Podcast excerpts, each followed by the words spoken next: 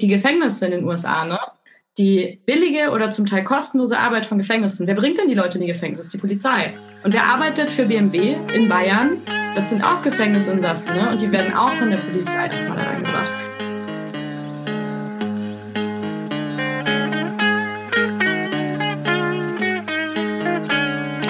Hallo und herzlich willkommen zu Was tun, deinem Podcast für linke Politstrategie. Hier sprechen wir mit Aktivistinnen über ihre Kampagnen und diskutieren mit ihnen über die strategischen Fragen, die sich bei ihren Kampagnen für sie stellen. Wir, das sind Valentin und Inken. Wir arbeiten beide bei einer großen Kampagnenorganisation, aber das hier ist unser persönlicher Podcast. Valentin hat bei den Grünen in der Europawahlkampagne mitgearbeitet und ich bin Inken und ich habe mit Ende Gelände Kohlebagger besetzt und Pressearbeit für das Bündnis gemacht. Wir diskutieren viel miteinander über Politstrategie. Und in diesem Podcast wollen wir spannende Gäste einladen, mit denen über ihre Kampagnen diskutieren und diese Diskussionen mit euch teilen. In dieser Folge sprechen wir über das Polizeiproblem in Deutschland es gibt wahrscheinlich kaum ein Thema, was dieses Jahr so sehr geprägt hat mhm. wie ähm, ja, das Polizeiproblem. ähm, Rassismus bei der Polizei, Polizeigewalt, ähm, rechte Netzwerke bei der Polizei, die ähm, neuesten Opfer vom NSU 2.0.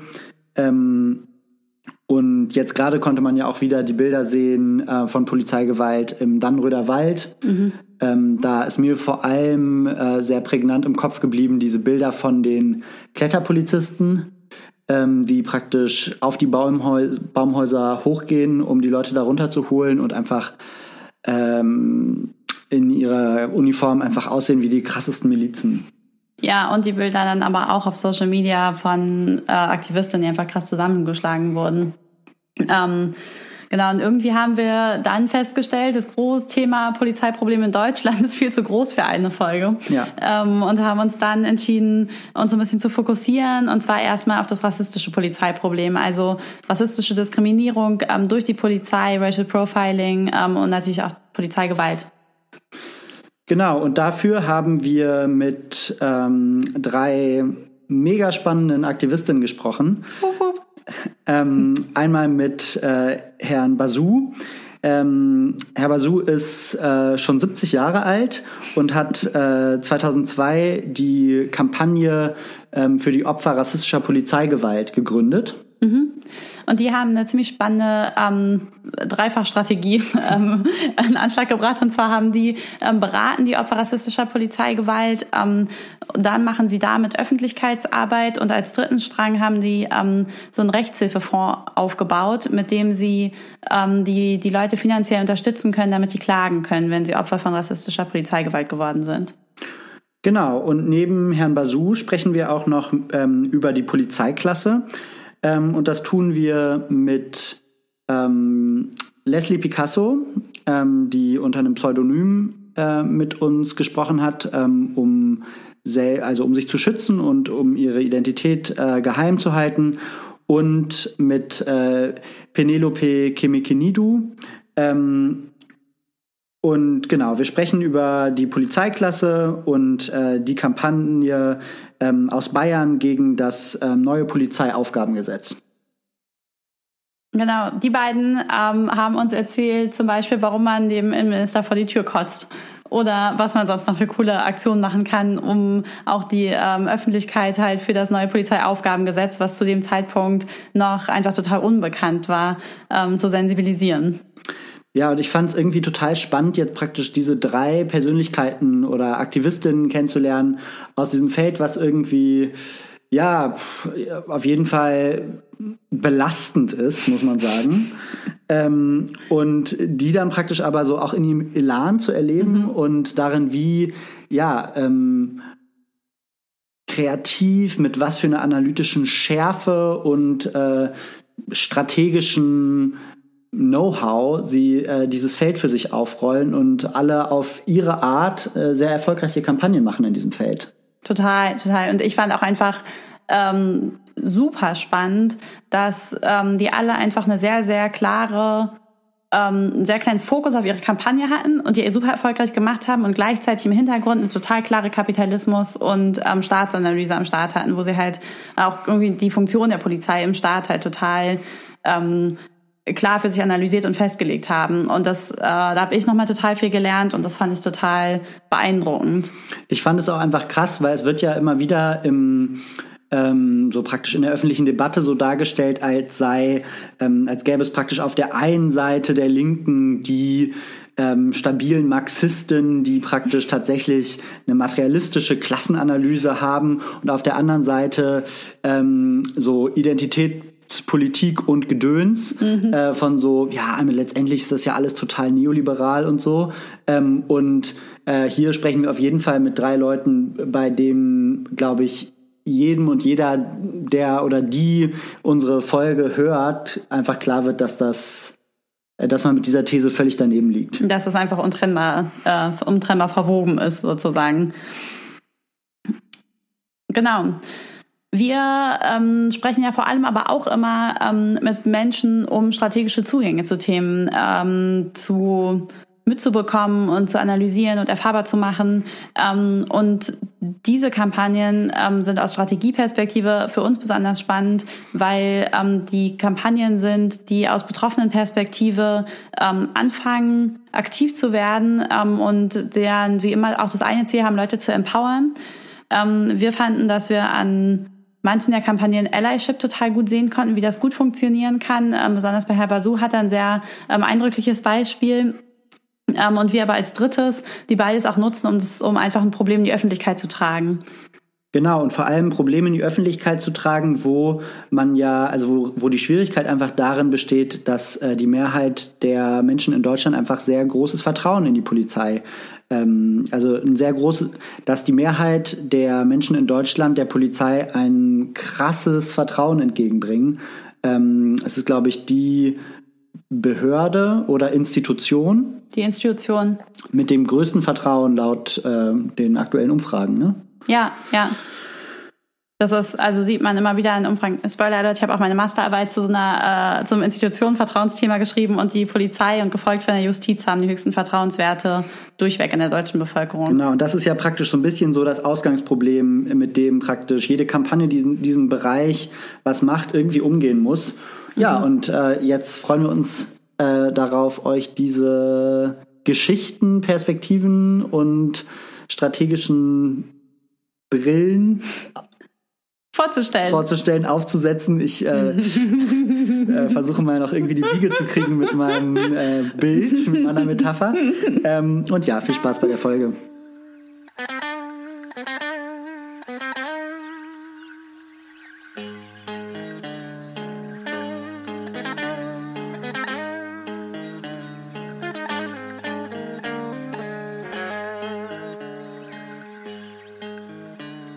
Uns mit Herrn Basu in seinem Büro getroffen, ähm, weil wir direkt mit ihm sprechen wollten. Wir haben aber natürlich FFP2-Masken getragen. Ähm, vielleicht hört ihr auch das Lüftungsgerät im Hintergrund ähm, und Abstand gehalten. Und deswegen mussten wir leider diesmal aus technischen Gründen unsere Sprache, unsere Fragen hinterher noch einmal einsprechen.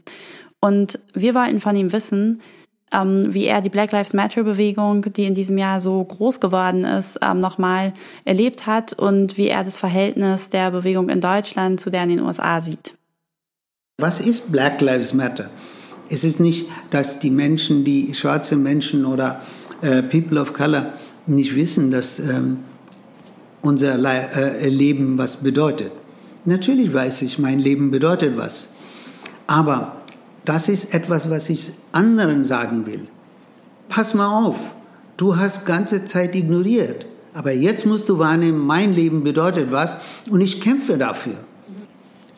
In dem Moment, wo es in den USA passiert, Tod und darauf Hunderte, Tausende von Menschen auf die Straße gingen, hat man hier und in allen europäischen Ländern ähm, haben die Menschen, die davon betroffen sind, direkt betroffen sind, haben sofort sich identifizieren können. Sie könnten sofort sehen, oh, das ist doch eigentlich auch meine Geschichte. Auch mein Bruder, mein Onkel, mein Vater oder sonst wie meine Schwester, die sind doch genauso betroffen. wie George Floyd. Natürlich hier sind auch Menschen umgekommen so ähnlichen Situationen. Ähm, deswegen war überhaupt kein Problem für die, besonders für die direkt betroffenen Menschen. In den USA wurde von der Black Lives Matter Bewegung vor allem die Forderung Defund the Police äh, viel diskutiert. Ähm, das heißt, die Forderung danach, der Polizei Geld zu kürzen und dieses Geld statt äh, in die weitere Milita Militarisierung und den ähm, Ausbau der Polizei äh, zu stecken, ähm, umzuschichten in äh, den Sozialbereich. Und wir haben Herrn Basu gefragt, was äh, die Fund Police im deutschen Kontext bedeuten könnte. Gestern oder vorgestern habe ich Bilder gesehen von Panzerwagen für die Polizei. Mag sein, dass es nur am Anfang, aber das, was eigentlich Polizeiarbeit viel sinnvoller machen wird, also meine ich sinnvoller in dem Sinne bürgernah machen wird, ist zum Beispiel, wenn eine Institution gäbe, die die Arbeit der Polizei überwacht, die komplett unabhängig ist. Die Polizei ist eine Institution, die ähm, diesen Anspruch hat, nicht rechenschaftspflichtig zu sein. Ohne Kritik. Ja, Polizei kann man nicht kritisieren. Und dafür gibt es Fürsprecher, die Gewerkschaften der Polizei, verschiedene Gewerkschaften. Man, manche vielleicht kritisieren hier und da, aber grundlegende Kritik gibt es nicht. Und die Politik sowieso nicht. Ja? Daher denke ich, das ist wichtig und nicht eher mehr Polizei, mehr Waffen, mehr ähm, äh, technische Geräte und Kameras und so weiter und so fort. Wo es vielleicht sinnvoll machen könnte, Bodycams.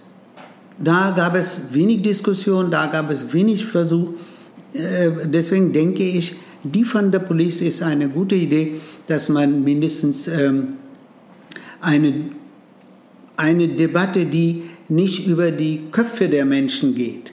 Man kann darüber reden, warum nicht etwas mehr im Schulbereich äh, äh, investieren, mehr im Gesundheitsbereich äh, investieren, ähm, anstatt jetzt äh, immer neue Ausrüstung für Polizei.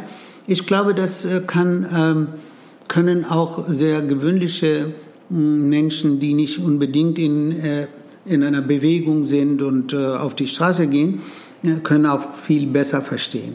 Racial Profiling, ähm, wenn wir tatsächlich sehen, wie das stattfindet, ist genau das umgekehrte äh, äh, als die gesamte äh, kriminologische, polizeiliche Konzept von äh, Bekämpfung der Straftat. Hier hat keine Straftat stattgefunden, aber Polizei hat schon Straftäter gefunden. Erste, erste Frage ist, also erste Überlegung ist, mh, hm, was passiert mit Menschen, die, die in dieser Weise ähm, angehalten werden, obwohl sie vielleicht keine Straftat begangen haben, nur aufgrund ihrer Hautfarbe das passiert immer in der Öffentlichkeit. Das heißt, jeder Mensch kann sehen, dass die Polizei mit einem beschäftigt ist. Entweder ohne irgendwelche Gewaltanwendung, das heißt, der Mensch musste nicht an die Wand gedruckt werden und so weiter, und trotzdem eine Ausweiskontrolle findet statt. Und fast alle Menschen, mit denen ich gesprochen habe in all diesen Jahren, nicht nur betroffene Menschen, sondern überhaupt Menschen, die sagen, es musste vielleicht einen Grund gegeben haben, warum die Polizei einen anhält und Ausweis kontrolliert. Also das heißt, der Mensch ist skeptisch geworden über den anderen, obwohl der vielleicht gar nichts gemacht hat, aber so und denkt, es könnte sein. Und so entsteht in der Bevölkerung ein Bild von Straftätern. Also Straftäter bekommen ein eine Farbe. Und das ist, was Schlimmes ist. Und deswegen sage ich, Racial Profiling ist einer der schlimmsten Formen von rassistischen Gewalt. Die COP versucht dieser Gewalt äh, mit drei Strategien entgegenzuwirken. Ähm, erstens machen sie Betroffenenberatung ähm, und versuchen damit auch die Betroffenen natürlich in ihrer Situation abzuholen und zu empowern. Ähm, zweitens haben sie einen Finanzierungsfonds gegründet, der es Betroffenen ermöglichen soll, auch gegen rassistische Polizeigewalt zu klagen vor Gericht. Und drittens ähm, versuchen sie in der Öffentlichkeit eine Wahrnehmung für das Problem äh, des Racial Profiling und rassistischer Polizeigewalt zu schaffen. Die Wahrnehmung für das Problem ist ja ähm, vor allem seit diesem Jahr inzwischen da. Gleichzeitig sieht man aber auf institutioneller Ebene, dass sich extrem wenig tut. Es werden schon ganz lange Kennzeichnungspflicht gefordert, Ombudsstellen, ähm, die hin und wieder in Bundesländern eingerichtet werden, zum Teil auch wieder zurückgenommen werden oder bei der Polizei ange angesiedelt sind und Initiativen dann immer wieder kritisieren, dass das eigentlich unwirksam ist.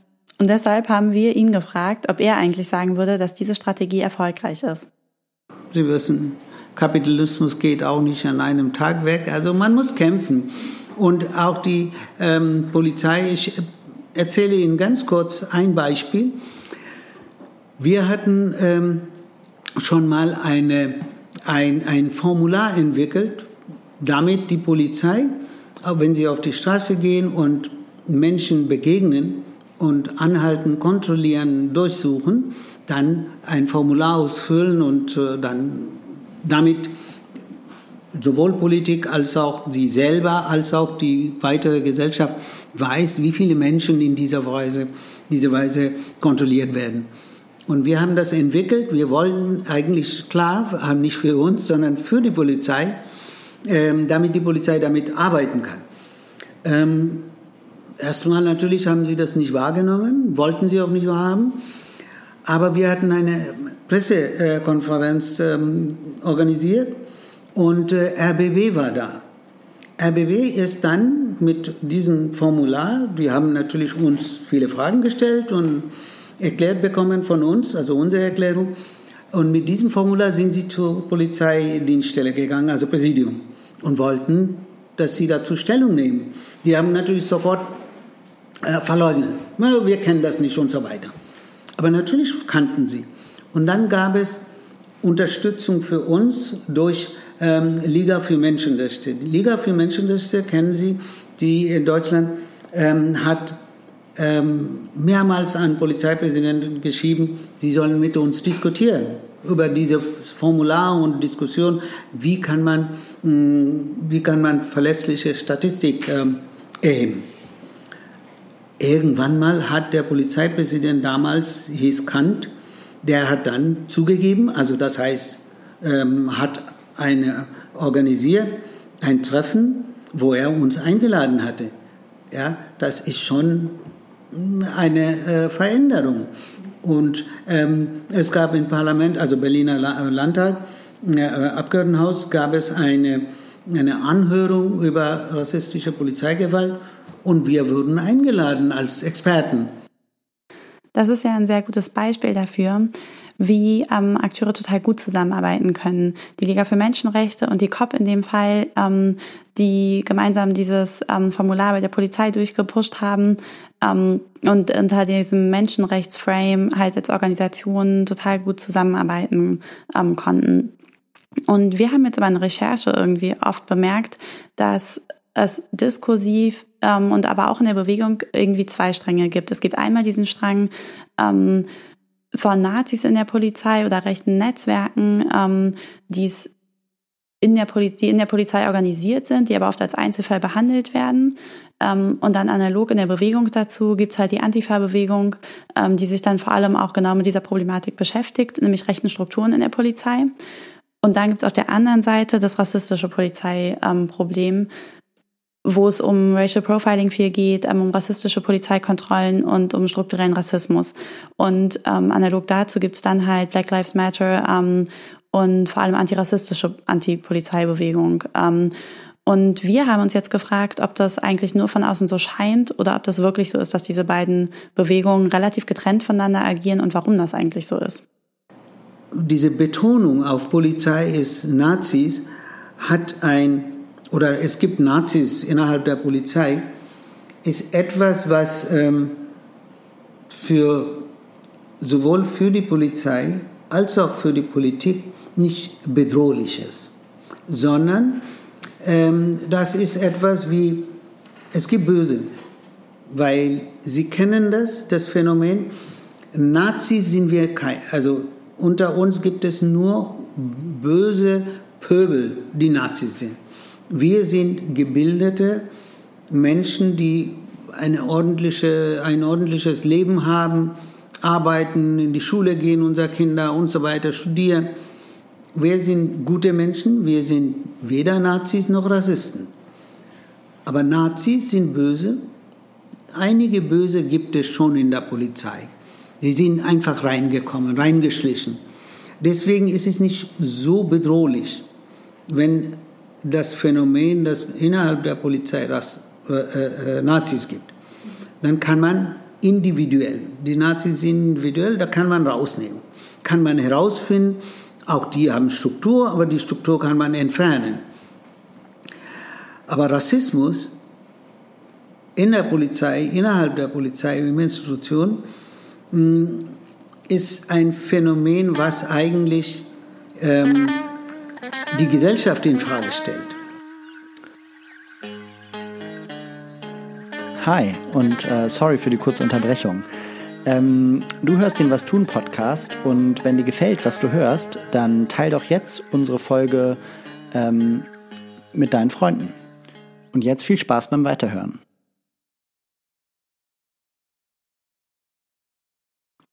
Herr Basu konnte uns total viel aus seiner Erfahrung erzählen, mhm. Aus äh, wahnsinnig vielen Jahren Aktivismus in diesem in dem Feld mhm. ähm, und äh, seiner Arbeit bei der COP als einer ähm, ja sehr langfristigen Kampagne. Ja. Im Anschluss an das Gespräch mit Herrn Basu wollten wir uns jetzt noch mal eine kurzfristigere Kampagne anschauen und sehen, wie Leslie und Penelope von der Polizeiklasse in diesem so festgefahrenen Diskursfeld äh, neue Perspektiven aufmachen. Und deshalb haben wir die beiden am Samstagmorgen angerufen und auch mit ihnen über das rassistische Polizeiproblem diskutiert. Hallo, Hallo Penelope, hallo Leslie. Ähm, wir treffen uns heute Morgen im Zoom und wollen über ein Projekt aus Bayern sprechen, und zwar die Polizeiklasse. Ähm, ihr habt mit denen ähm, Aktionen gemacht gegen das bayerische Polizeigesetz und ich freue mich total, dass wir jetzt, dass ihr euch die Zeit genommen habt, wahrscheinlich schon nach einer Arbeitswoche, euch nochmal an den Computer zu setzen und mit uns per Zoom darüber zu sprechen. Vielleicht ähm, Mögt ihr einfach mal erzählen, was die Polizeiklasse ist und warum ihr ähm, die gegründet habt oder worum es eigentlich genau ging? Ja, also die Polizeiklasse hat sich gegründet in der Kunstakademie München aufgrund eines Polizeiansatzes, der ähm, mitten, also eigentlich am Wochenende stattgefunden hat, weil Studierende Banner im Garten aufgehangen haben, sehr performativ und irgendwann kamen die Streifen vorbei, haben sich vor den Zaun gestellt ähm, haben gefragt, was die, was die Leute da so machen. Und die Studierenden haben geantwortet, ja, wir hängen performativ Banner. Ähm, genau, auf dem, Polizei, äh, auf den Bannern stand sowas drauf wie äh, stoppt die Polizei Aufgabengesetze, ähm, die Polizei ist kein Freund, kein Helfer. Ähm, daraufhin hat die Polizei geantwortet, ähm, dass die Studierenden unbefugt auf dem Gelände sind, was nicht stimmt. Ähm, Studierende aus der Kunstakademie können zu jedem Zeitpunkt in der Kunstakademie arbeiten, an ihrem künstlerischen Prozess oder Prozessen. Genau. Und daraufhin hat sich die Polizei über die Pförtnerin, die in ihrer Pforte saß, Eintritt verschafft, in die sie behauptet haben, da sind Fremde im Garten. Und Pförtnerin kann es jetzt nur glauben, vor allem wenn so eine Polizei auftaucht und der mächtig ausschaut oder so oder labert. Genau, und haben sich dadurch Eintritt verschafft in die Kunstakademie, ähm, was vielleicht nicht ganz so korrekt war, weil die Studierenden immer wieder gesagt haben, wir sind vom Haus. Ähm, genau, und dann gab es halt so Polizeikontrollen im Kunstakademiegarten, wo sich daraufhin Studierende sehr aufgeregt haben. Und das war noch das war tatsächlich ähm, Ende der Semesterferien, also zwei Tage später hat das Studium wieder angefangen, im Sommersemester. Und es gab dann gleich auch einen Studienkonvent, worauf also sehr empört und aufgeregt die Studierenden sich versammelt haben und darüber sprechen wollten. Das heißt, es gab eine Situation, wo ihr direkt, ähm, wo es eigentlich noch gar nicht so eine Organisierung gab, sondern erstmal einfach ein paar Studierende protestiert haben gegen die Polizeiaufgabengesetze und dann gab es praktisch Polizeirepression und daraufhin habt ihr dann gesagt, okay, wir müssen eine richtige äh, Kampagne irgendwie dagegen machen. Ähm, also einzelne Studierende hatten sich schon in den Semesterferien irgendwie davon spitz bekommen oder gelesen, dass es äh, neue Polizeiaufgabengesetze geben soll. Deswegen gab es so mhm. vielleicht vereinzelt ähm, versuche, äh, Aktionen zu machen innerhalb der äh, Akademie oder das auch innerhalb der Akademie sichtbar zu machen. Und aber an sich eine feststehende Gruppierung gab es nicht. Ähm, ich glaube, einen Tag nach diesem unerlaubten Eintritt der Polizei ähm, haben sich diese interessierten Studierenden zusammengetan. Ich würde sagen, das sind so vielleicht die Initiatorinnen der Gruppe, die gesagt haben, okay, das geht nicht so, ähm, wir müssen irgendwas tun. Daraufhin gab es dann die Woche drauf das erste Plenum, wo dann irgendwie so über 50 Menschen anwesend waren und durcheinander gesprochen haben. Wenn man jetzt praktisch so auf die Polizeiklasse äh, schaut, dann ist es ja schon echt beeindruckend, was da für eine Kampagne entstanden ist. Könntest du praktisch vielleicht noch mal ein bisschen erzählen, ähm, Leslie, wie von diesem, wir kommen irgendwie mal lose zusammen und reden darüber, dass es hier ein Problem gibt und wir was machen wollen, wie es wirklich zu einer Kampagne dann wurde und wie ihr euch, also was war der Zeitpunkt, an dem ihr gesagt habt, wir sind die Polizeiklasse und wir kämpfen gegen das äh, bayerische Polizeiaufgabengesetz? Also ich glaube, es hat sich, also das Nein, das vielleicht so am sichtbarsten geworden ist, ähm, von den verschiedenen Aktionen, die die Polizeiklasse gemacht hat, äh, hat sich relativ schnell entwickelt. Also es ähm, war vielleicht so ein Auftakt. ähm, genau, und ich glaube, vor allem wichtig war es, dass, ähm, weil es halt kaum ähm, öffentliche Berichte darüber gab, über die Polizeiaufgabengesetze, dass man das so schnell wie möglich sichtbar in die Stadtgesellschaft reinträgt. Mhm. Ähm, das heißt, vielleicht ähm, nicht über so übliche linke ästhetische Strategien ähm, das versucht, sondern über kleine künstlerische Aktionen im öffentlichen Raum, die unangemeldet und schnell mhm. gehandelt haben. Hm, könntest du da vielleicht nochmal, also unsere Zuhörerinnen sind ja nicht nur aus Bayern, sondern haben vielleicht von der Polizeiklasse auch noch nichts gehört. Könntest du einmal ähm, oder ja, könntet ihr einmal beschreiben, was denn so diesen ästhetischen Zugang ähm, ausmacht? So eine Aktion war zum Beispiel, Kameras im öffentlichen Raum aufzustellen, also an Orten, wo es sehr ungewöhnlich war. Da hatten wir uns dann Gewässer ausgesucht, also zum Beispiel ähm, läuft so ein kleiner Eisbach durch den englischen Garten. Da hat man so die erste Kamera aufgestellt und das, ähm, genau, ist natürlich erstmal so, hä, wieso ist da eine Kamera im Wasser? Die uns beobachtet, uns Badenden. ähm, genau, und, oder in die Isar oder sonst wo im öffentlichen Raum, was vielleicht so erstmal vielleicht irritiert oder verwirrt hat, ähm, die Menschen oder auch so Audio-Flashmobs. Das heißt, wir haben im Vorhinein ähm, Audiospuren aufgenommen, die versucht haben, sehr nachrichtenmäßig über die Polizeiaufgabengesetze zu sprechen. Und dann sind wir in kleinen Gruppen in der Früh in die U-Bahn, in die vollen und haben so kleine JBL-Boxen angemacht. Und ich muss sagen, also die Kameraaktion, boah, das war ja 2018 und das ist auf jeden Fall so reingeknallt in München, das weiß ich noch, weil es ja eh so alles so uh, eingeschlafen in München oder sagt man immer, ist es nicht.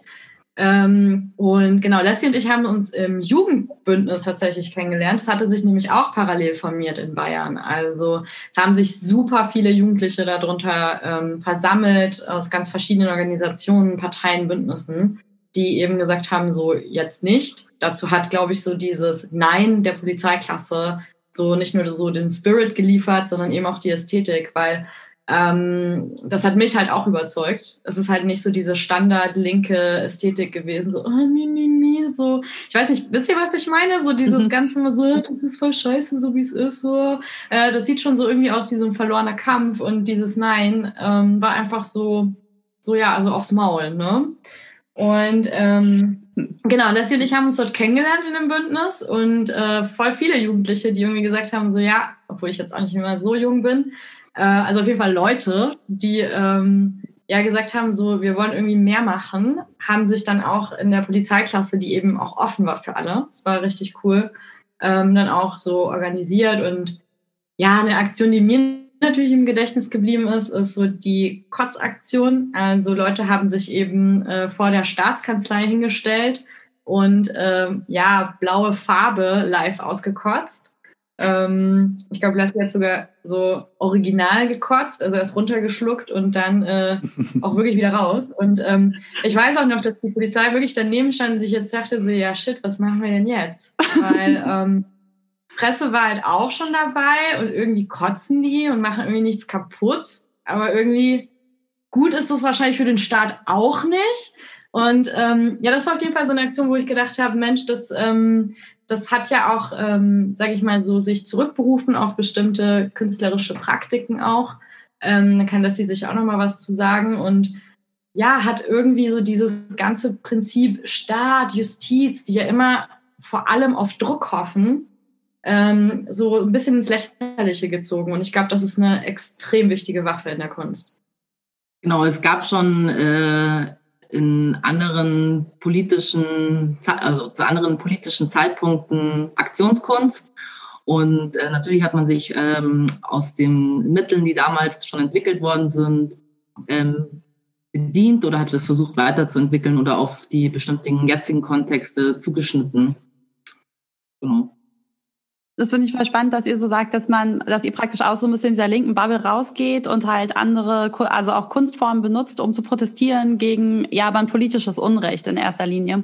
Und hattet ihr das Gefühl, ähm, dass ihr dann vielleicht auch einfach mehr Szenen erreichen konntet, als jetzt nur, klar, die linksradikale Szene sagt sowieso, ein neues Polizeiaufgabengesetz mit äh, sozusagen Befugniserweiterung ist ein Problem. Alles, was, alles, wo Polizei drüber steht, ist ein Problem. ist ein Problem. ähm, aber hattet ihr das Gefühl, dass ihr dann zum Beispiel auch in so Kunstkreise irgendwie damit noch mehr vordringen konntet und damit ja vielleicht auch so eine größere Allianz irgendwie gegen dieses Gesetz aufbauen konntet? Ähm, genau, das ist, äh, glaube ich, eine wichtige Frage.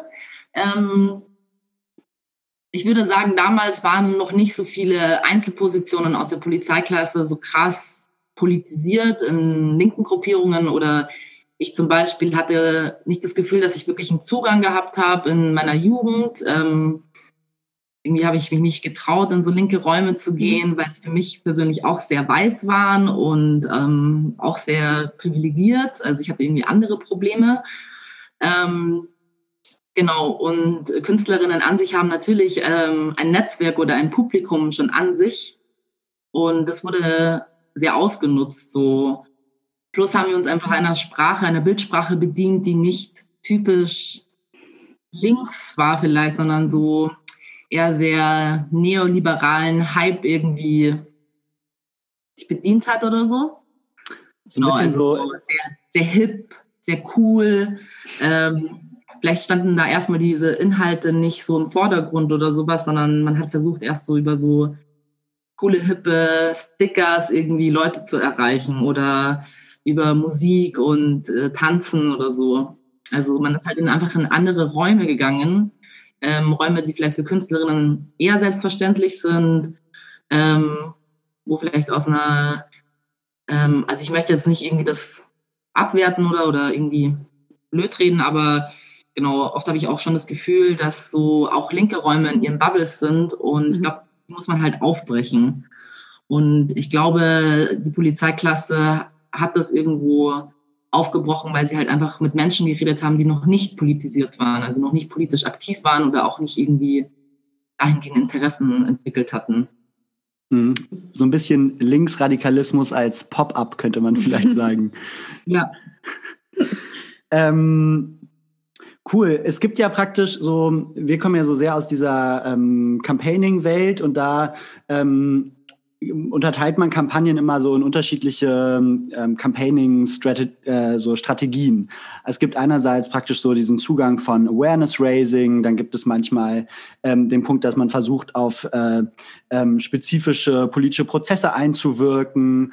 Ähm, manchmal will man eher Menschen empowern, manchmal möchte man vor allem im Diskurs äh, einen Punkt machen ähm, und ähm, hofft damit vielleicht auch vor allem auf äh, Medienresonanz, in der man dann, in die man sich so reinhackt und darüber praktisch eine Plattform für sich gewinnt. Könntet ihr da vielleicht noch was ähm, zu sagen, was so, also wenn das praktisch so ein entschiedener Prozess überhaupt war, das kann ja auch manchmal einfach organisch entstehen, was waren da praktisch eure eure Überlegungen zu? Was war so der Adress, wer war der Adressat eurer Kampagne und ähm, was war so, ja genau, was, was abgesehen von der Verhinderung dieses Polizeiaufgabengesetzes, was waren so die, die taktischen Ziele? Ähm, ich glaube, da waren ganz viele unbewusste Prozesse im Spiel. Ich glaube, so der einzige bewusste Prozess war so, ähm, in dem Jahr waren halt auch Landtagswahlen in Bayern und die CSU hatte halt lange, lange, lange, lange, lange Zeit die Mehrheit. Und ähm, dadurch, dass es auch sehr leise äh, versucht worden ist von der CSU, das durchzupushen, ähm, hat man da auch versucht, natürlich ähm, irgendwie die CSU auszuspielen oder die da irgendwie so äh, dran zu hängen. Ich glaube, das war schon so ein, was wir unter uns KünstlerInnen oder in dieser Gruppe Polizeiklasse besprochen hatten, so wir wollen auch der CSU die Mehrheit nehmen. Ähm, und ich glaube, das hat sich auch wiedergespiegelt in dem Bündnis. Das war ein sehr breites Bündnis. Also da haben also linksradikale Gruppierungen mit so FD, FDP saßen am Tisch. So. Genau. Ähm, ich glaube, das war so vielleicht eine Strategie, quasi das so ein bisschen die CSU schlecht zu reden. Ich weiß nicht. Hm. Ja, voll, doch. Also ich würde auch sagen, so CSU schlecht reden und auch so die Frage, die voll viele, glaube ich, im Raum haben, so auch in der Jugend, ist so, wer ist eigentlich diese Polizei? Also ähm, die Sache in Deutschland ist ja, also außerhalb von so linken Gruppierungen, zu denen ich auch kaum Zugang hatte. Also ich bin so Griechin, meine Eltern sind Migrantinnen und ähm, ich habe irgendwie da auch nie so Zugang gefunden in diesen Räumen. Ne? Also ich ähm, habe diese politische Diskussion nicht gehabt um die Polizei, aber wie viele andere Jugendliche oder auch junge Menschen war es halt so, dass man halt wusste, so ja, die sind halt eher ein Problem als eine Hilfe. Ne? Und ich glaube, so ein Projekt wie die Polizeiklasse hat auch so die, also so bewusst oder unbewusst auf jeden Fall in die Richtung auch so die von diesem Brust halt gespielt, so, ähm, dass es halt jetzt auch irgendwie reicht, ne? Also die Unterdrückung, die man schon erfährt, die Gewalt, die man schon erfährt und jetzt sollen die noch mehr Rechte bekommen, so, wer seid ihr überhaupt? Und diese Frage ist in Deutschland, glaube ich, nicht geklärt. Mhm. Das ist ja auch eine Frage, die sich so für die Linke, wenn sie nicht gerade im Plenum ist oder auf der Straße erkennbar ist, gar nicht so stellt, weil es einfach nicht diese direkte Betroffenheit davon im Alltag gibt. Und ich glaube, das ist eben weil sie so weiß ist. Eben weil sie genau, weil sie weil sie weiß ist.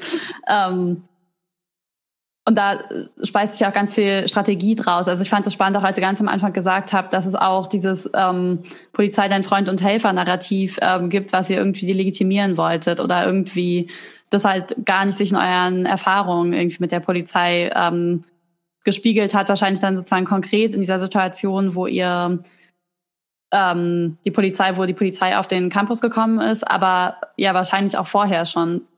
Und dass ihr dann gesagt habt, okay, wir gehen erstmal in den öffentlichen Raum, weil da ist auch dieses Narrativ präsent ähm, und versucht da über künstlerische Aktionen, vielleicht auch Aktionen, die Leute erstmal irritieren, irgendwie dagegen vorzugehen oder auf jeden Fall auch sozusagen dieses Narrativ zu hinterfragen und bei Leuten erstmal so einen Frageprozess irgendwie auszulösen. Also es gab auch mal zum Beispiel eine ähm, Zusammenarbeit mit dem PEN-Kollektiv, ähm, mhm.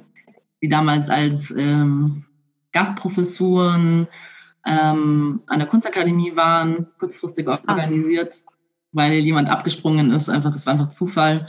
Und dann hat, sich, hat man sich gesagt, so, okay, einfach das Pen-Kollektiv ein, die machen auch Aktionskunst. Und ähm, da habe ich zum Beispiel persönlich gemerkt, so ich kann nicht mit dieser Gruppe, die, also mit dieser Polizeiklassengruppe gerade arbeiten in dieser Aktion, weil es halt sehr weiß war. Und ähm, irgendwann habe ich auch so von den Plänen dieser Aktion gehört und bin dann so ein bisschen wütend reingegangen und gesagt, so was, was wollt ihr eigentlich? Also da war die Ursprungsidee zum Beispiel, wir, wir laufen über den Hauptbahnhof mit einer weißen Person, mit einer schwarzen Person und dann filmen wir zufällig, wie eine schwarze Person dann gefilzt wird oder so. Mhm. Und dann denke ich so, was wollten die jetzt erzählen? Das wissen wir als POCs, als BPOCs schon längst so. Also, mhm. come on. Ähm, wir müssen was anderes machen. Ähm, und daraus hat sich dann entwickelt, die Gruppe ist natürlich dann kleiner geworden, ähm, ähm, hat sich daraus entwickelt, die COP-Map entwickelt. Also quasi wirklich ähm, versuchen, Menschen, ähm, die äh, rassistische Polizeikontrollen tagtäglich erleben, wenn sie in die Arbeit fahren, ähm, zu, zu helfen. Also die COP-Map quasi, wo steht gerade die Polizei und die Stadtgesellschaft speist diese Informationen in diese COP-Map ein. Und rein äh, theoretisch oder auch praktisch könnten Menschen diese COP-Map benutzen. Also es ist leider noch keine App, sondern nur eine Webseite. Ähm, und äh, gucken, ah, da steht gerade die Polizei, dann gehe ich halt einen anderen Weg, dann habe ich meine Ruhe und kann einfach direkt, also quasi ein bisschen über Umwege in die, äh, in die Arbeit, ohne quasi mich so einer rassistischen Polizeikontrolle auszuliefern. Mhm. Genau. Also, ja. Mhm. Und bei dem Polizeiaufgabengesetz jetzt nochmal, hattet ihr da mit den Aktionen auch immer konkrete sozusagen Ziele im politischen Prozess? Also war das ein, war das ein explizites Ziel zu sagen, wir wollen dieses Gesetz verhindern oder ging es wirklich mehr sozusagen irgendwie im Zuge der Landtagswahlen darum zu sagen, die CSU ist verantwortlich für dieses Gesetz und dann CSU-Ergebnisse zu drücken praktisch? Ähm, ich glaube, die Motivation von der Polizeiklasse war schon erstmal äh, eine fette Mobilisierung zu starten. Das heißt, und damit auf einer Demo ganz viele Menschen kommen, muss man auch erstmal Mobi-Arbeit machen. Mhm. Also, und das war, glaube ich, so Polizeiklassenaufgabe oder, oder so. Also wir, unsere Aktionen waren immer vor den Demonstrationen im öffentlichen Raum, äh, genau, dass überhaupt Diskurse innerhalb einer Stadtgesellschaft oder auch, äh, das war ja dann auch bayernweit, stattfinden können. Äh, ja, also damit erst so viele Menschen auf eine Demo kommen, müssen ja auch erstmal Diskurse im Vorhinein stattfinden oder sowas oder Interessen äh, mhm. entwickelt werden dafür. Genau. Und ja, also, ich glaube nicht, dass wir das, also es wäre natürlich ein schönes utopisches Ziel gewesen, das zu verhindern, aber mhm. ja. Ja, ich glaube, es muss auch nicht so streng gesehen werden. Ne? Also das ist so ein bisschen diese, vielleicht auch Campaigner-Haltung. Ähm, ja, also man hat jetzt irgendwie so, ja, das Polizeiaufgabengesetz und das muss jetzt verhindert werden. Und äh, zum einen wissen wir alle, das ist super utopisch. So. Und das andere ist so, naja, was ist denn, wenn, wenn das verhindert wird? Also, was, was bedeutet das? Dann haben wir es jetzt einmal geschafft, eine zwar extrem krasse Sache, aber wir haben es geschafft, eine Sache zu verhindern. Wer sagt denn, dass das nicht in zwei Jahren wiederkommt? Mhm. Neue Auflage. Dann ist wieder das. Also ich glaube, so was Polizeiklasse macht und viele andere Sachen sind, also wir sollten das alles in so einem Fluss sehen, in so einer Art von Entwicklungsprozess, in der jetzt auch eben die jungen Leute oder wie soll ich sagen, auch so, ja, die Leute, die eben in so einem Deutschland der 80er, 90er aufgewachsen sind und vor allem migrantische Leute, POC, so an der Position sind und bestimmte Dinge hinterfragen. Und ähm, ich glaube, wir sind gerade in einer Entwicklung hin, wie in den USA, so zu hinterfragen, was die Polizei bedeutet und damit auch, was so dieser Staat eigentlich bedeutet. Und ich glaube, das ist das viel höhere Ziel, als jetzt so ein, zwei Reformen rumzuschieben. Mm, Penelope, du sagst ja äh, immer wieder bei allen möglichen Anlässen, ähm, dass du Sozialistin bist. Ähm, was bedeutet das denn für dich jetzt im Hinblick Muss man auf? Auch immer sagen. Ja, ja, ich finde es auch super nice. Äh, aber was bedeutet das denn für dich jetzt praktisch im Hinblick auf diese konkrete, ähm, im Hinblick auf diese Kampagne oder dieses Thema Polizei und Justiz? Ja, da, da fragst du jetzt was. Ähm ich versuche es halt super kurz zu machen, so oder auf einen Satz zu bringen. Also äh, ihr habt ja auch die Sendung Was tun genannt, ne? Und äh, ich, ähm, also wenn wir eben zurück auf, La auf Lenin schauen und äh, Staat und Revolution zum Beispiel, dann ist ja die, also Definition von Staat, so die ja, Unversöhnlichkeit der Klassengegensätze. Ne? Und jetzt so in super cheap ausgedrückt kann man halt sagen, naja, der Staat ist dazu da, so die Interessen von Kapitalistinnen und nicht von uns zu ähm, durchzusetzen. Ne? Also wenn der Staat für uns wäre, dann hätten wir jetzt keine Wohnungsnot oder irgendwie äh, überfüllte privatisierte Kliniken oder so, so ein Scheiß. Ne? Ähm, also die Frage ist so, warum ist dieser Staat da? Er ist für Kapitalisten da und naja, wie setzt denn der Kapitalist seine Interessen durch? Ne? Und das ist halt die Polizei. Also gegen uns steht nicht die Armee oder das Militär, es steht die Polizei. Wir haben ja gestern, vorgestern schon ein Interview geführt ähm, mit dem Gründer der COP in Berlin. Und der meinte, dass die, also der hat sozusagen eher so ein Argument gemacht zu sagen, ähm, Black Lives Matter zum Beispiel dieses Jahr ähm, konnte praktisch in Deutschland so stark aufgegriffen werden, ähm, weil es so eine ähnliche Betroffenheitserfahrung gibt. Wie habt ihr denn das erlebt? Hattet ihr das Gefühl, dass das in diesem Sommer eigentlich eine sehr kontinuierliche, also sozusagen sehr kontinuierliche globale Bewegung war oder dass ähm, es da schon auch sehr große Unterschiede gibt?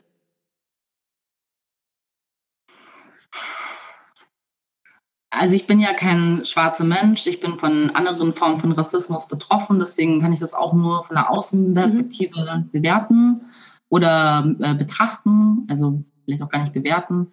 Ähm, ich würde sagen, dass schwarze Menschen kaum, also deutsche schwarze Menschen kaum Gehör haben in unserer Gesellschaft und antischwarzer Rassismus ähm, nochmal auf einer ganz anderen Geschichte ähm, sich bewegt. Ähm, genau, und ich glaube, diese Geschichte teilen sich sowohl Menschen schwarze Menschen in den USA wie in Deutschland, also aus einer kolonialen Perspektive ähm, oder kolonisierten Perspektive. Und ich glaube, deswegen konnte es da so krasse Anknüpfungen geben, zumal glaube ich, dass auch einfach schwarze Menschen sich ganz anders organisieren in ihren Communities oder Diasporas. Ähm, genau. Also so ich das betrachten, klar, also dass es auf jeden Fall einen Auslöser gab und das ähm, mit George Floyd und einfach eine Betroffenheit, die auch schon lange hier in Deutschland auch gibt, mhm. äh, durch Polizeigewalt, ähm, das einfach stärker sichtbar geworden ist. Also es war schon immer da, aber es ist halt sichtbarer geworden. Und mhm. ich glaube auch, dass ähm, durch das Teilen der sozialen Medien ähm, da Anknüpfungspunkte gegeben hat. Mhm.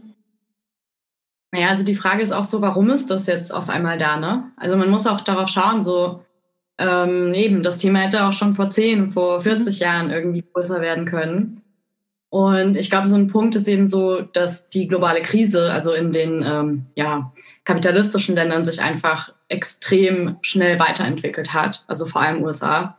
Mhm. Und ja, also natürlich haben Schwarze in den USA eine ganz andere Geschichte. Ne? wir haben hier keinen Kuckucksklan, aber wir hatten hier auch äh, Fackelläufe und so, mhm. also ich weiß nicht, ob immer Fackeln dabei waren, aber ich weiß von den 70er Jahre Streikbewegungen der Migrantinnen hier, wo einfach Nazis durch die Vororte gelaufen sind, Scheiben eingeschlagen haben, Leute auf der Straße verprügelt haben. Und wir haben eben auch Fälle, wo Leute in ihren Zellen verbrannt werden. Mhm. Ne? Also das System, also wie sich die, also wie sich geschichtlich entwickelt, ist natürlich von Region zu Region unterschiedlich. Wir können nicht ähm, ja, Äpfel und Birnen vergleichen. Ne? Wir können nicht sagen, USA ist gleich mit Deutschland. Wir haben ja andere Leute, wir haben eine andere Geschichte. Aber das System und die Polizei, die dazu da ist, Streiks zu brechen, die wie in Griechenland zum Beispiel Krankenpflegerinnen verprügeln, weil sie streiken, mhm. die, weiß ich nicht, ähm, die Gefängnisse in den USA, ne?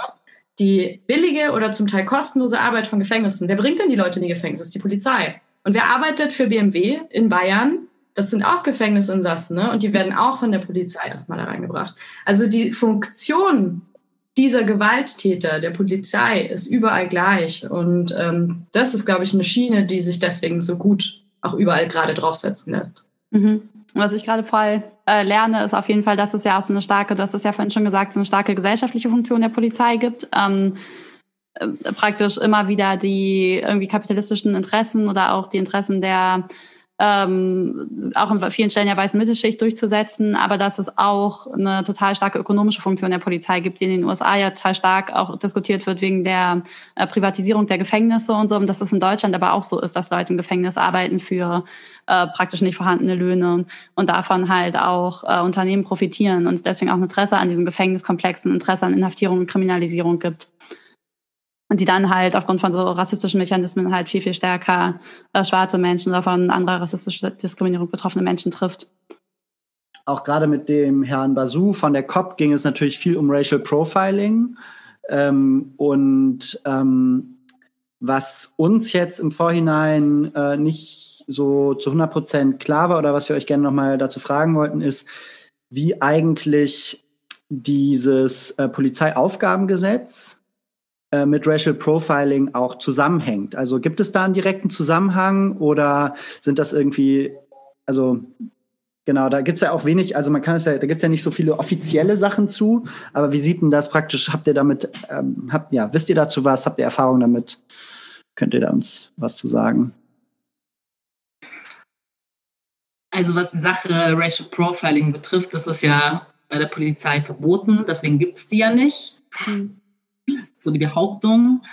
Andererseits, äh, wie wir alle wissen, lernen wir einfach Rassismen. Also wir haben alle, die uns äh, drinnen, weil das System so ausgelegt, also genau, weil wir das in unserer Bildung, in Bildungsinstitutionen so lernen, das einfach Alltag ist. Das heißt, ähm, das liegt schon auch am einzelnen Menschen und der einzelne Mensch hat rassistische Vorurteile.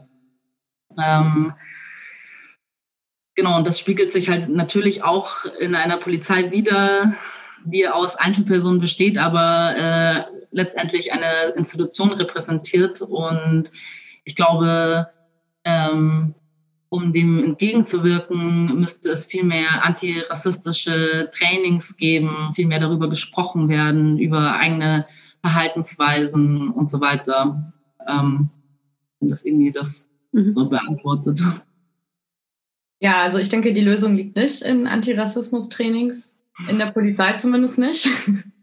Also äh, ich denke, Rassismus ist ein willkommen, willkommenes Geschenk für die staatliche Institution, genauso wie Sexismus. Ähm, genau, also die Leute in der Polizei, ich will auch nicht immer so drauf so hingehen, ne? ist X und Y jetzt böse bei der Polizei? Also ich will eigentlich weg von, die, von der Frage vom Individuum, sondern eben zurück so, welche Funktion haben diese Leute? Und es sind auch oft Migrantinnen äh, aus Arbeiterfamilien, die bei der Polizei landen, weil man eben ganz andere Geschichten hört, warum man da hin soll. Ne?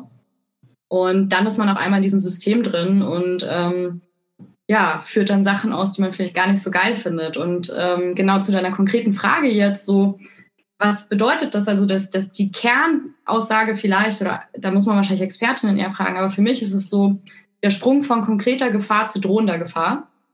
Das bedeutet so, ähm, Sie haben ja jetzt wieder auch ein paar Sachen zurückgenommen oder verändert, ne? da sind wir wieder beim Thema Reformen, aber was stehen bleibt ist, die Polizei kann einfach willkürlich, mehr oder weniger, kann man jetzt sagen, dich überwachen. Das ist das Stichwort Staatstrojaner. Es gibt richterliche Gewahrsam, die jetzt dankbarerweise nicht drei Monate, sondern nur zwei Monate sind. Ähm, eine Präventivgewahrsam. Ne? Wen wird das denn wohl treffen? Und wer hat denn dann äh, das Recht, äh, das Wissen, das Geld, um sich Anwältinnen oder sonst was zu holen? Also alle, jeg jegliche Macht, die Polizei hat, wird zuerst die am meisten erwischen, die eben eh schon unterdrückt sind. Unser Podcast heißt ja Was tun? Und damit wollen wir gerne unseren Hörerinnen ähm, eine aktivistische äh, Sichtweise auf Politik äh, vermitteln und auch eine strategischen, also strategische Ansatzpunkte vorschlagen. Ähm, und deshalb fragen wir jedes Mal unsere GesprächspartnerInnen, ähm, was ihre Antwort auf diese Frage ist. Wenn wir euch jetzt fragen, also die ganze Verschärfung ähm, der Zuständigkeiten von Polizei, die geht ja weiter. Und wenn wir euch jetzt fragen, Leslie und Penelope, was tun gegen das Polizeiproblem? Was ist eure Antwort? Herr Leslie, magst du zuerst? Nee, vielleicht du als erstes.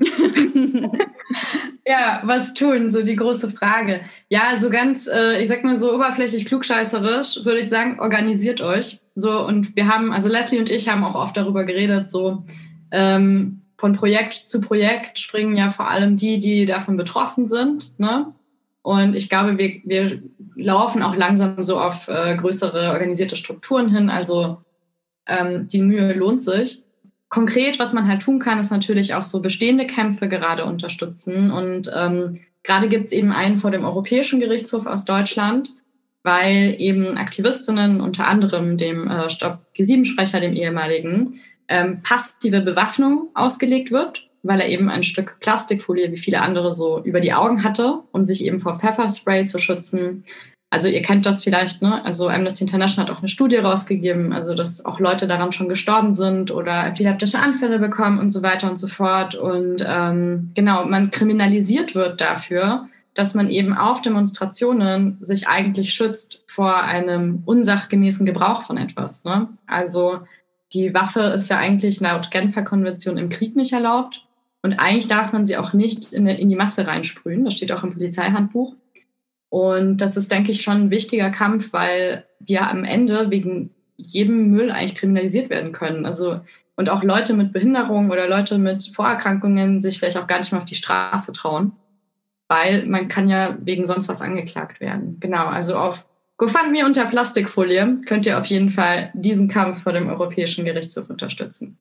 Was vor allem vielleicht weiße Menschen lernen müssen, also unsere Gesellschaft ist halt wahnsinnig rassistisch ähm, strukturiert. Das heißt auch, sich mit dem Thema Rassismus erstmal selbst befassen, nicht nur die Betroffenen diese Arbeit machen lassen, gleichzeitig Betroffene unterstützen. Zum Beispiel auch ganz konkret die Initiative 19. Februar. Genau, die Initiative 19. Februar ist ja die Initiative zur Unterstützung der Betroffenen und der Angehörigen äh, der Morde in Hanau. Und das ist äh, natürlich eine sehr gute Möglichkeit zu unterstützen, gerade auch für weiße Personen ähm, finanziell zu unterstützen. Wir haben ja gerade zwei, zwei gute Kampagnen gehört. Und wir sagen damit heute Tschüss, vielen Dank für das Gespräch. Vielen, vielen Dank für diesen super interessanten Vormittag mit euch. Ciao. Bis dann, ciao.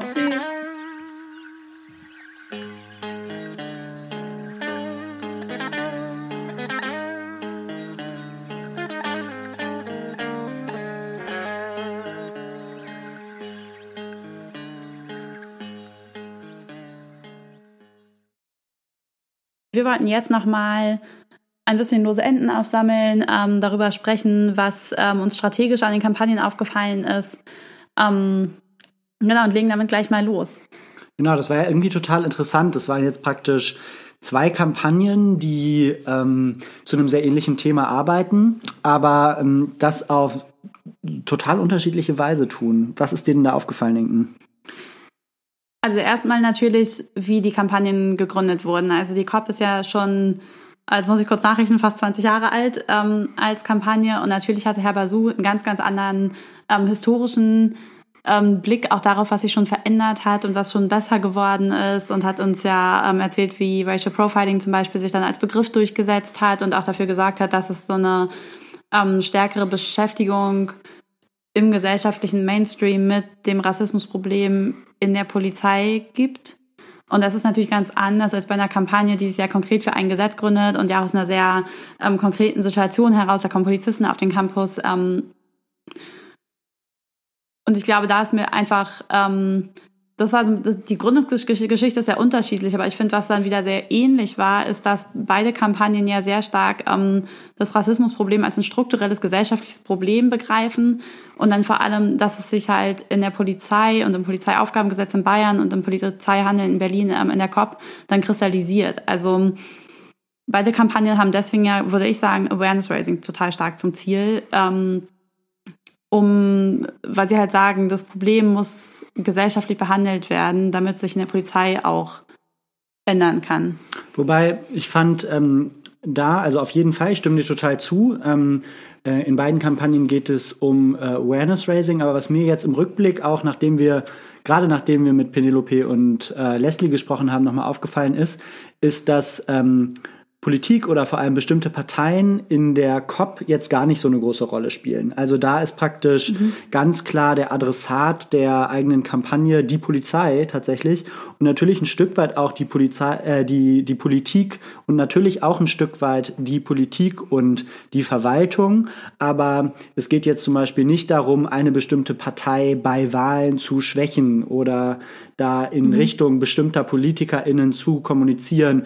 Das war jedenfalls in dem Gespräch, was wir mit Herrn Basu geführt haben, äh, spielte das keine Rolle. Und das ist auf jeden Fall ähm, anders bei der Polizeiklasse in, in Bayern. Mhm. Da geht es praktisch darum, über dieses Thema ähm, Polizeiaufgabengesetz, Polizeigewalt, Rassismus bei der Polizei, ähm, ganz klar auch äh, darum, die ähm, die Hegemonie der CSU in Bayern ein Stück weit mhm. zu brechen oder zumindest in Frage zu stellen. Ja, das stimmt. Und ich finde aber auch, ähm, sozusagen, die, also die agieren ja auch aus verschiedenen, ähm, wie sagt man, einfach aus einer verschiedenen Situation heraus. Also mir ist auch bei der COP aufgefallen, dass die ja so eine total starke Doppelstrategie fahren aus ähm, Betroffene unterstützen, damit die ähm, auch mit so einem Rechtshilfefonds zum Teil, damit die klagen können, ähm, dann ähm, über diese Fälle ähm, Öffentlichkeit zu schaffen und, und natürlich die Betroffenen zu beraten. Und dass es da halt viel stärker auch um die Betroffenheitsperspektive geht. Und es auch erstmal total wichtig ist, weil sie halt sagen, das Problem ist so, und das haben ja andererseits auch ähm, Leslie und Penelope gesagt, das Problem wird sich jetzt nicht sofort lösen lassen, irgendwie durch eine Kampagne oder so. Und deswegen ist es halt so wichtig, diese Doppelstrategie zu fahren, wo man einerseits Betroffene unterstützt, ähm, direkt in ihrer Situation und gleichzeitig an der gesellschaftlichen Awareness fürs Thema arbeitet. Und das fand ich irgendwie total äh, spannend und irgendwie so ein sehr, so ein sehr sorgsamen Umgang mit dem Thema irgendwie. Und natürlich mit den Betroffenen selbst.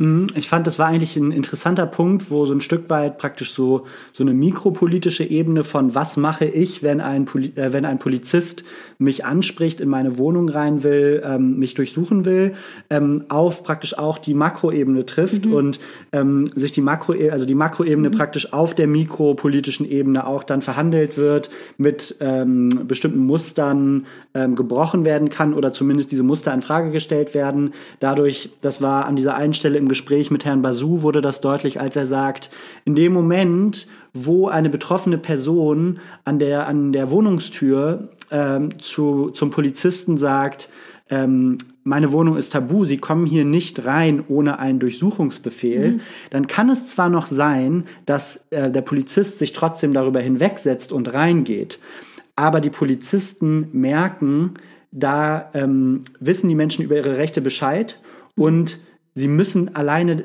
dadurch mehr aufpassen. Ähm, mhm. Ja, und das ist ja auch, das macht dann immer, da war er ja auch sehr, äh, sehr genau drin, was die Polizei für äh, Pflichten hat als Verwaltungsbehörde. Ne? Die müssen jeder, jeden Widerspruch aufnehmen, ähm, auch wenn man das als weiße Person zum Beispiel, ein Racial, Racial Profiling-Vorfall ähm, beobachtet und Widerspruch einlegt oder ähm, das beobachtet und eine Begründung dafür haben möchte, dann müssen die das begründen und das macht denen einfach Arbeit und an so einem das ist ja irgendwie auch schon wieder, also ne, es kommt so aus einer betroffenen Perspektive und denkt sich dann aber auch sehr stark in die Logik und Funktionsweise der Institution ein, ähm, um irgendwie dann halt sozusagen in dieser, in dieser Institution darüber, dass man dem praktisch zusätzliche Arbeit produziert, äh, eine Veränderung irgendwie herbeizuführen. So ein bisschen die tausend Nadelstiche der bürokratischen Prozesse. ja, und sich aber halt total zunutze gemacht. Und das finde ich halt irgendwie auch richtig schlau und richtig cool. Ähm, und auf eine Art und Weise, auch eine Art und Weise, natürlich sind das keine sicheren Aktionsformen, aber es sind auf jeden Fall Aktionsformen, die Leute nicht zusätzlich gefährden, die sowieso schon in einer total vulnerablen Situation sind. Dann lass uns doch jetzt nochmal darüber sprechen, was genau die Aktionsformen von ähm, der Polizeiklasse ähm, im Vergleich dazu jetzt ausmachen. Also mhm. wir haben jetzt praktisch sehr viel über diese Empowerment, über diesen Empowerment-Aspekt gesprochen, der ähm, ja auch viel einfach bei äh, dem Gespräch äh, mit, der, mit, mit Herrn Basu von der COP wichtig war. Mhm. Ähm, wie würdest du denn jetzt mit so einer Campaigning-Brille nochmal auf die Polizeiklasse und deren Aktionsformate schauen?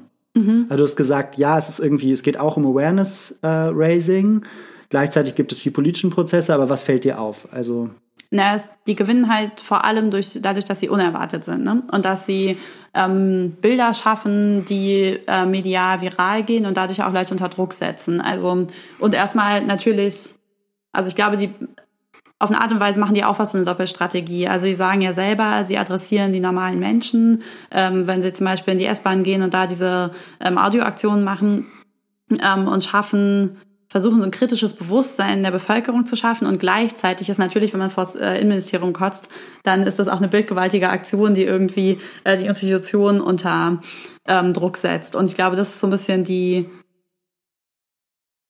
die Doppelstrategie, in der sie halt eigentlich ja zum Teil auch, also die haben eine sehr, sehr, sehr polizeikritische Haltung auch und brechen aber weniger im Messaging, sondern vielmehr in der Aktionsform und im Bildformat praktisch aus diesem linksradikalen ähm, Polizeihass sozusagen aus. Mhm.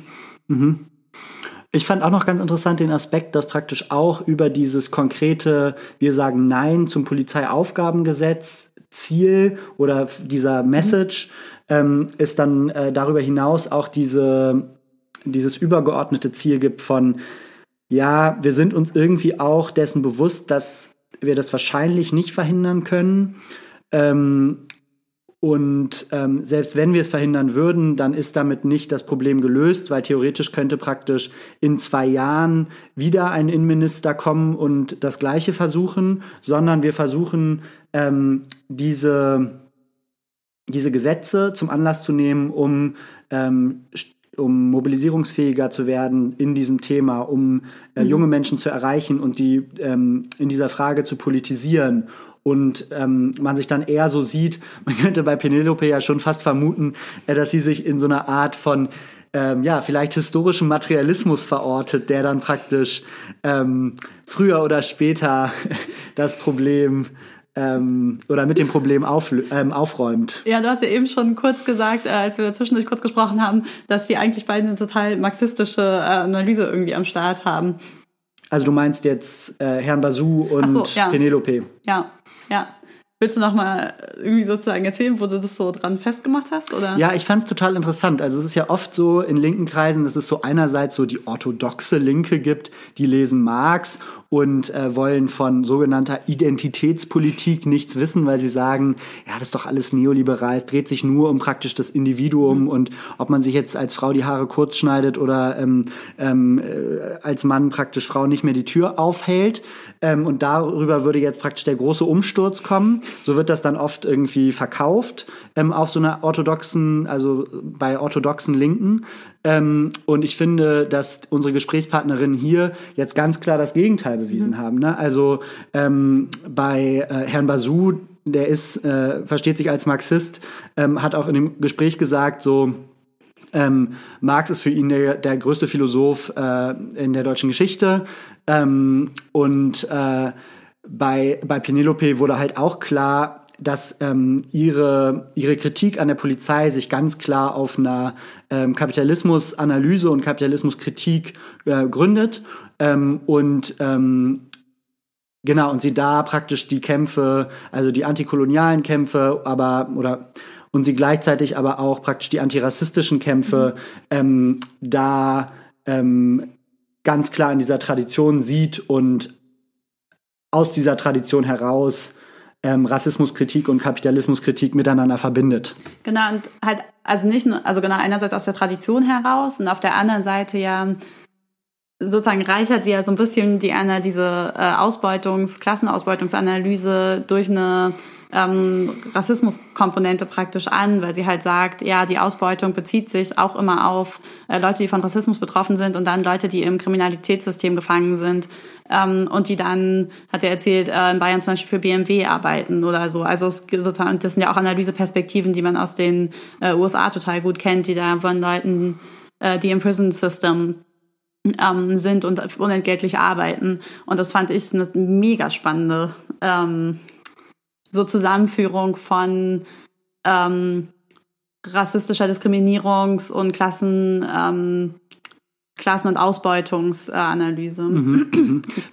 Was ich auch auf jeden Fall äh, gelernt habe, ist, dass ähm, der, der, der Zugang zu diesem Thema Polizeigewalt von, ähm, äh, von POCs ähm, ein ganz anderer ist, als, als ich den als weiße Person habe oder sogar noch als weißer Cis-Mann. Ähm, also zum Beispiel ist es so, dass alle alle Orte und alle Situationen, an denen ich mit Polizeigewalt in Kontakt äh, komme, die sind mehr oder weniger selbst gewählt. Mhm. Also in dem Moment, wo ich mich praktisch in ein Plenum begebe, in dem Moment, wo ich bei einer Aktion mitmache, in dem Moment, wo ich, genau, also you name it, es sind immer, es hat immer diese, setzt immer diese Entscheidung voraus, dass ich mich dem, dass ich es ein Stück weit in Kauf nehme, mich dem auszusetzen.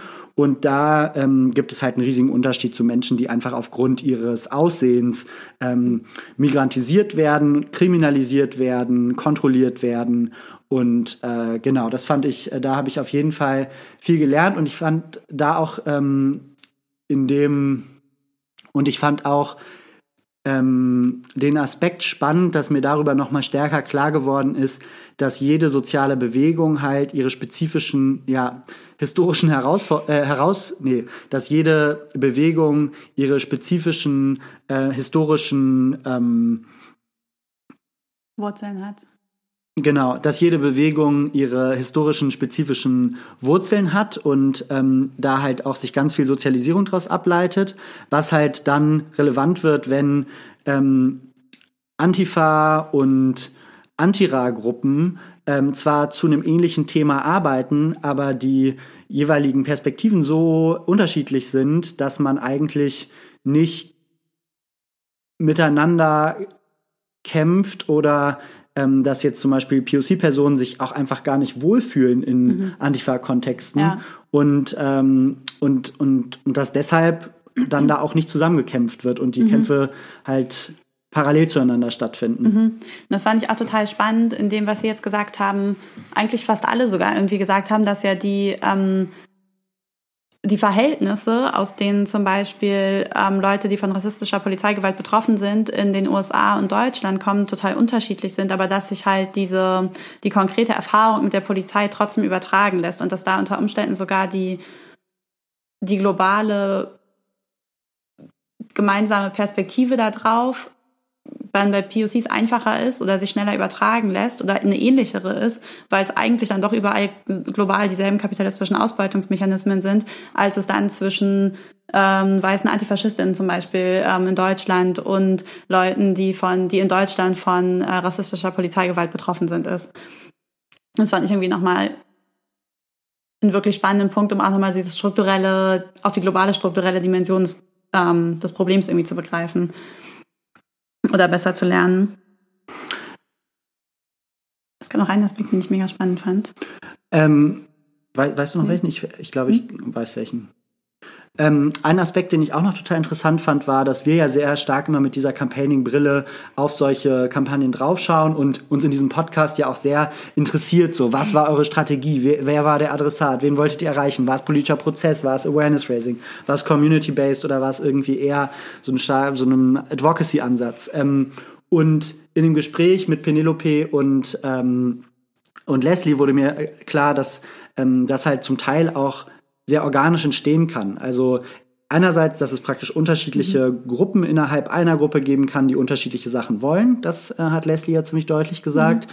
Und andererseits aber auch, dass viel einfach sich dann auch ähm, in dem Tun entwickelt und man irgendwie da auch ein Stück weit intuitiv eine, einen Zugang finden kann zu, ähm, ja, auch zu Strategiefragen. Also Strategiefragen müssen nicht unbedingt verkopft sein, sondern sie können auch organisch entstehen und gelöst werden, würde ich sagen. Oder in so einer Art iterativen Feedback-Prozess sich immer weiterentwickeln. Nein, sag das nicht. Ich, ich denke auch so gerne über Strategie nach. nee, aber voll. Ähm, das fand ich auf jeden Fall auch äh, total so. Und ich glaube, es ist ja auch oft eher der realistische Prozess, dass sich sowas dann äh, das eine zum anderen führt. Man kommt aus einem Erlebnis. Ähm, geht dann irgendwie in vielleicht auch in so einen leichten, natürlich geht man erstmal in einen Gründungsprozess und da stellen sich auch strategische Fragen, aber erstmal guckt man auch einfach, was bietet sich an und was machen wir und dann, ähm, wie du sagst, gibt es einen iterativen Prozess. Und ich finde aber trotzdem ein Gegenbeispiel dafür ähm, gab es noch in dem, was Herr Basu erzählt hat, nämlich ähm, als er davon erzählt hat, dass sie ähm, dieses Beispiel hatten, wo sie dieses Formular entwickelt haben äh, zu Racial Profiling und er dann ähm, sie praktisch das der Polizei vorgelegt haben, die Polizei gesagt hat, damit wollen wir nichts zu tun haben, da haben sie es der Presse gegeben. Kannst du noch ähm, einmal ganz kurz sagen, was dieses Formular genau, wofür das ist? Ah ja, genau, das Formular war dazu da, ähm, dass sie, dass Leute, ich glaube, dass die Polizei dokumentieren sollte, wen sie ähm, wann wo kontrolliert, damit in irgendeiner Form statistisches Material dazu gibt, wer eigentlich wie von der Polizei ähm, kontrolliert wird und man damit ja Racial Profiling auf eine Art und Weise auch nachweisen könnte in den Zahlen. Ähm, genau, die Polizei wollte das nicht benutzen, dann haben es der Presse gesagt und die Presse hat bei der Polizei nachgefragt, die hat das alles verleugnet. Ähm, und dann haben sie äh, sich mit der Liga für Menschenrechte zusammengetan, ähm, die dann wiederum mit dem Formular zur Polizei gegangen ist und darüber mehr Druck aufbauen konnte und aber natürlich auch mit einer nochmal ähm, anderen Reichweite und anderen Szene mehr Druck aufbauen konnte. Und das fand ich ein ähm, ultra spannendes Beispiel äh, für so auch Anschlussfähigkeit ähm, von Bewegungen aneinander. Weil Herr Basu ja auch von sich selber immer sagt, er ist Bürgerrechtsaktivist ähm, und macht halt als Bürgerrechtsaktivist diese ähm, Kampagne für die Opfer von rassistischer Polizeigewalt ähm, und dann so ein sehr ähm, bürgerlich-verwaltungsmäßiges Mittel gefunden hat, um es zu, ähm, dazu zu arbeiten und dann halt auch äh, weiße Verbündete gefunden hat, die das nochmal in einer ganz anderen Szene und mit einer anderen, ähm, mit ja. einem anderen gesellschaftlich, mit einer gesellschaftlichen Funktion nochmal groß machen konnte. Und das fand ich so ein, äh, sowohl ein gutes Beispiel für ähm, dafür sinnvolle Akteur, äh, sinnvolle Akteur, sinnvolle Verbündete zu finden und also sich auch so ein Feld irgendwie aufzuteilen und gleichzeitig aber auch für ähm, gute Allyship ähm, dann von der Liga für Menschenrechte halt zu sagen, okay, ihr habt als ihr habt als betroffenen Organisation dieses Formular entwickelt und wir machen jetzt hier nicht noch irgendein so extra Ding, sondern wir nehmen euer Formular und wir gehen damit nochmal zur Polizei ähm, und machen Druck dafür, dass eure Forderung umgesetzt wird. Und das fand ich echt ein cooles ähm, Beispiel, wo man sich, glaube ich, äh, da nochmal über, diesen, über diese Vernetzung von Bürgerrechtsbewegung ähm, mit ähm, antirassistischen Bewegungen gegen Polizeigewalt irgendwie nochmal mehr nachdenken könnte. Ja, wow. Also wieder total viele, total viele Aspekte. Man könnte irgendwie, manchmal habe ich den Eindruck, man könnte alleine aus diesem Analysepart vielleicht die ganze ähm, Folge füllen. Aber ja, wahrscheinlich war es jetzt auch einfach für euch als Zuhörerin äh, genug Input. Und ähm, genau, deswegen vielen Dank fürs Zuhören. Und äh, wir freuen uns auf die nächste Folge mit euch. Ähm, schaltet gerne wieder ein. Ähm, liebe Grüße und eine fröhliche Adventszeit. Schöne, schöne Advents- und Besinnliche Adventszeit. Besinnlich. Vielleicht auch Antipolizei, das kann man nicht sagen. eine eine antirassistische Weihnachtszeit. Tschüss.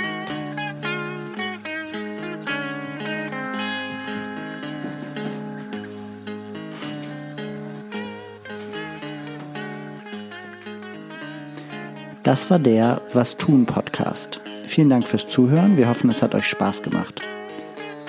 Konzept und Redaktion sind von Inken Bermann und Valentin Isen und der Jingle kommt von Richard Waterman.